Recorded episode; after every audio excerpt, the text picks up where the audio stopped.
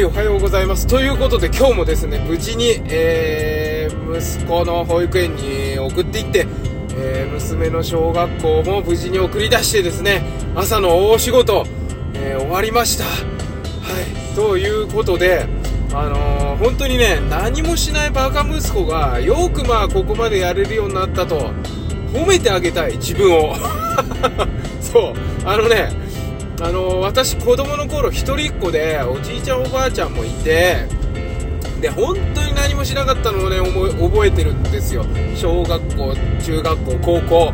ぐらいまでかな。本当何もしなくてもうご飯食べてて水って言ってばあさんが水持ってくるとか本当そういう感じだったの。たまにね水は川に流れてるとか言われながら、あのー、絶対動かないっ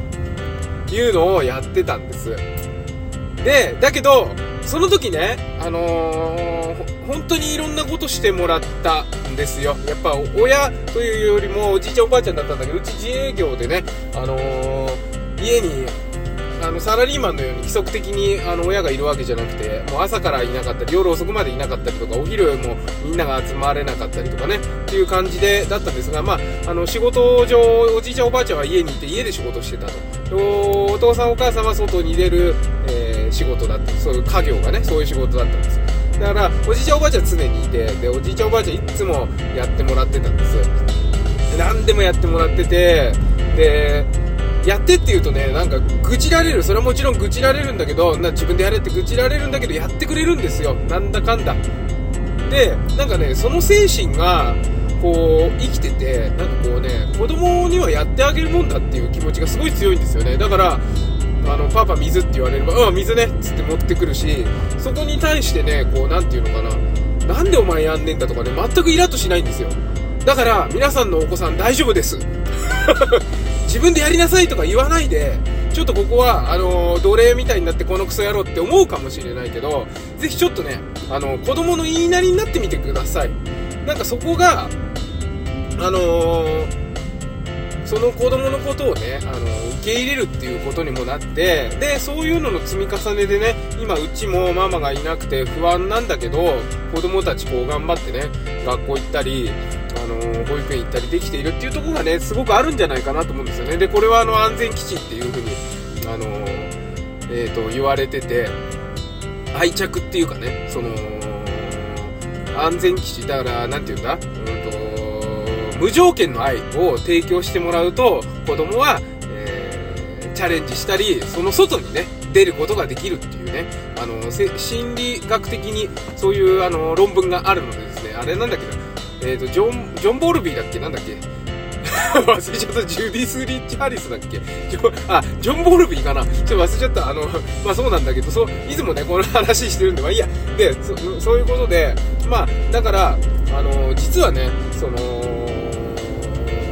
て言うんだろう、過保護過干渉じゃなくて、こう、今子供がね、心が目いっぱいの時に、例えばトイレ一緒に行こうっつって一緒に行ってあげるとか着替えさせてって言ったら着替えさせるとか甘えて試してるんですよね。あの、パパはどこまで僕のこと考えてくれてるんだろうって。でもその試すのがさ試すって言っちゃなんだけど確認してる行為がねあの、ちっちゃいっすよ。あの例えばパン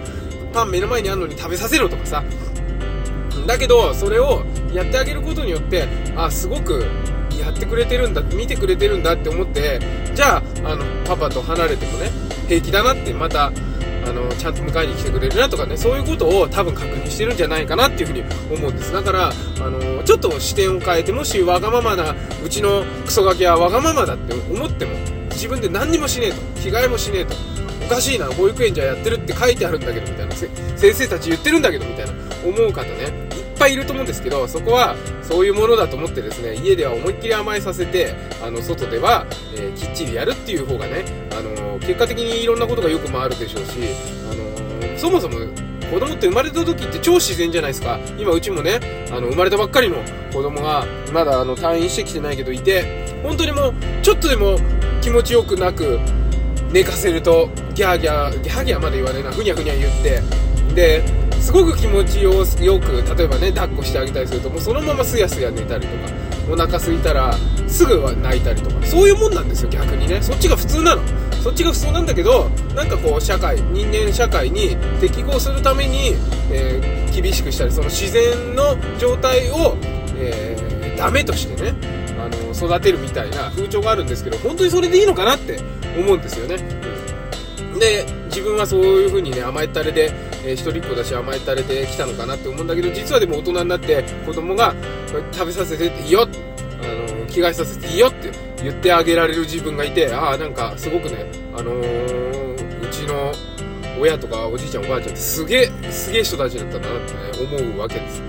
ということで、えー、ぜひ皆さんもね、そんなことがあるので、ちょっと子供のことを信じてですね、外でちゃんとやれてるんだったら、うちで甘えさせてあげようってことでやってあげたらいいのかなっていうふうに思いますので、ぜひ試してみてくださいと。答え合わせがね、これ、先になっちゃうから、難しいんだけど、うんまあ、結局信じるってことが大事なんでね、あのー、そうすれば大丈夫というふうに私は思います。ということで、あの、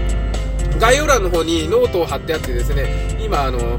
子育てパパの生態系っていうあのマガジンを無料のやつをね書いてますのでぜひそちらも見ていただけるとまたいろいろ書いてありますのであのね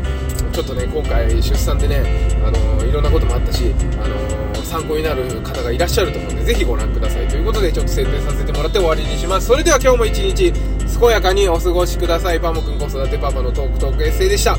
バイバイ。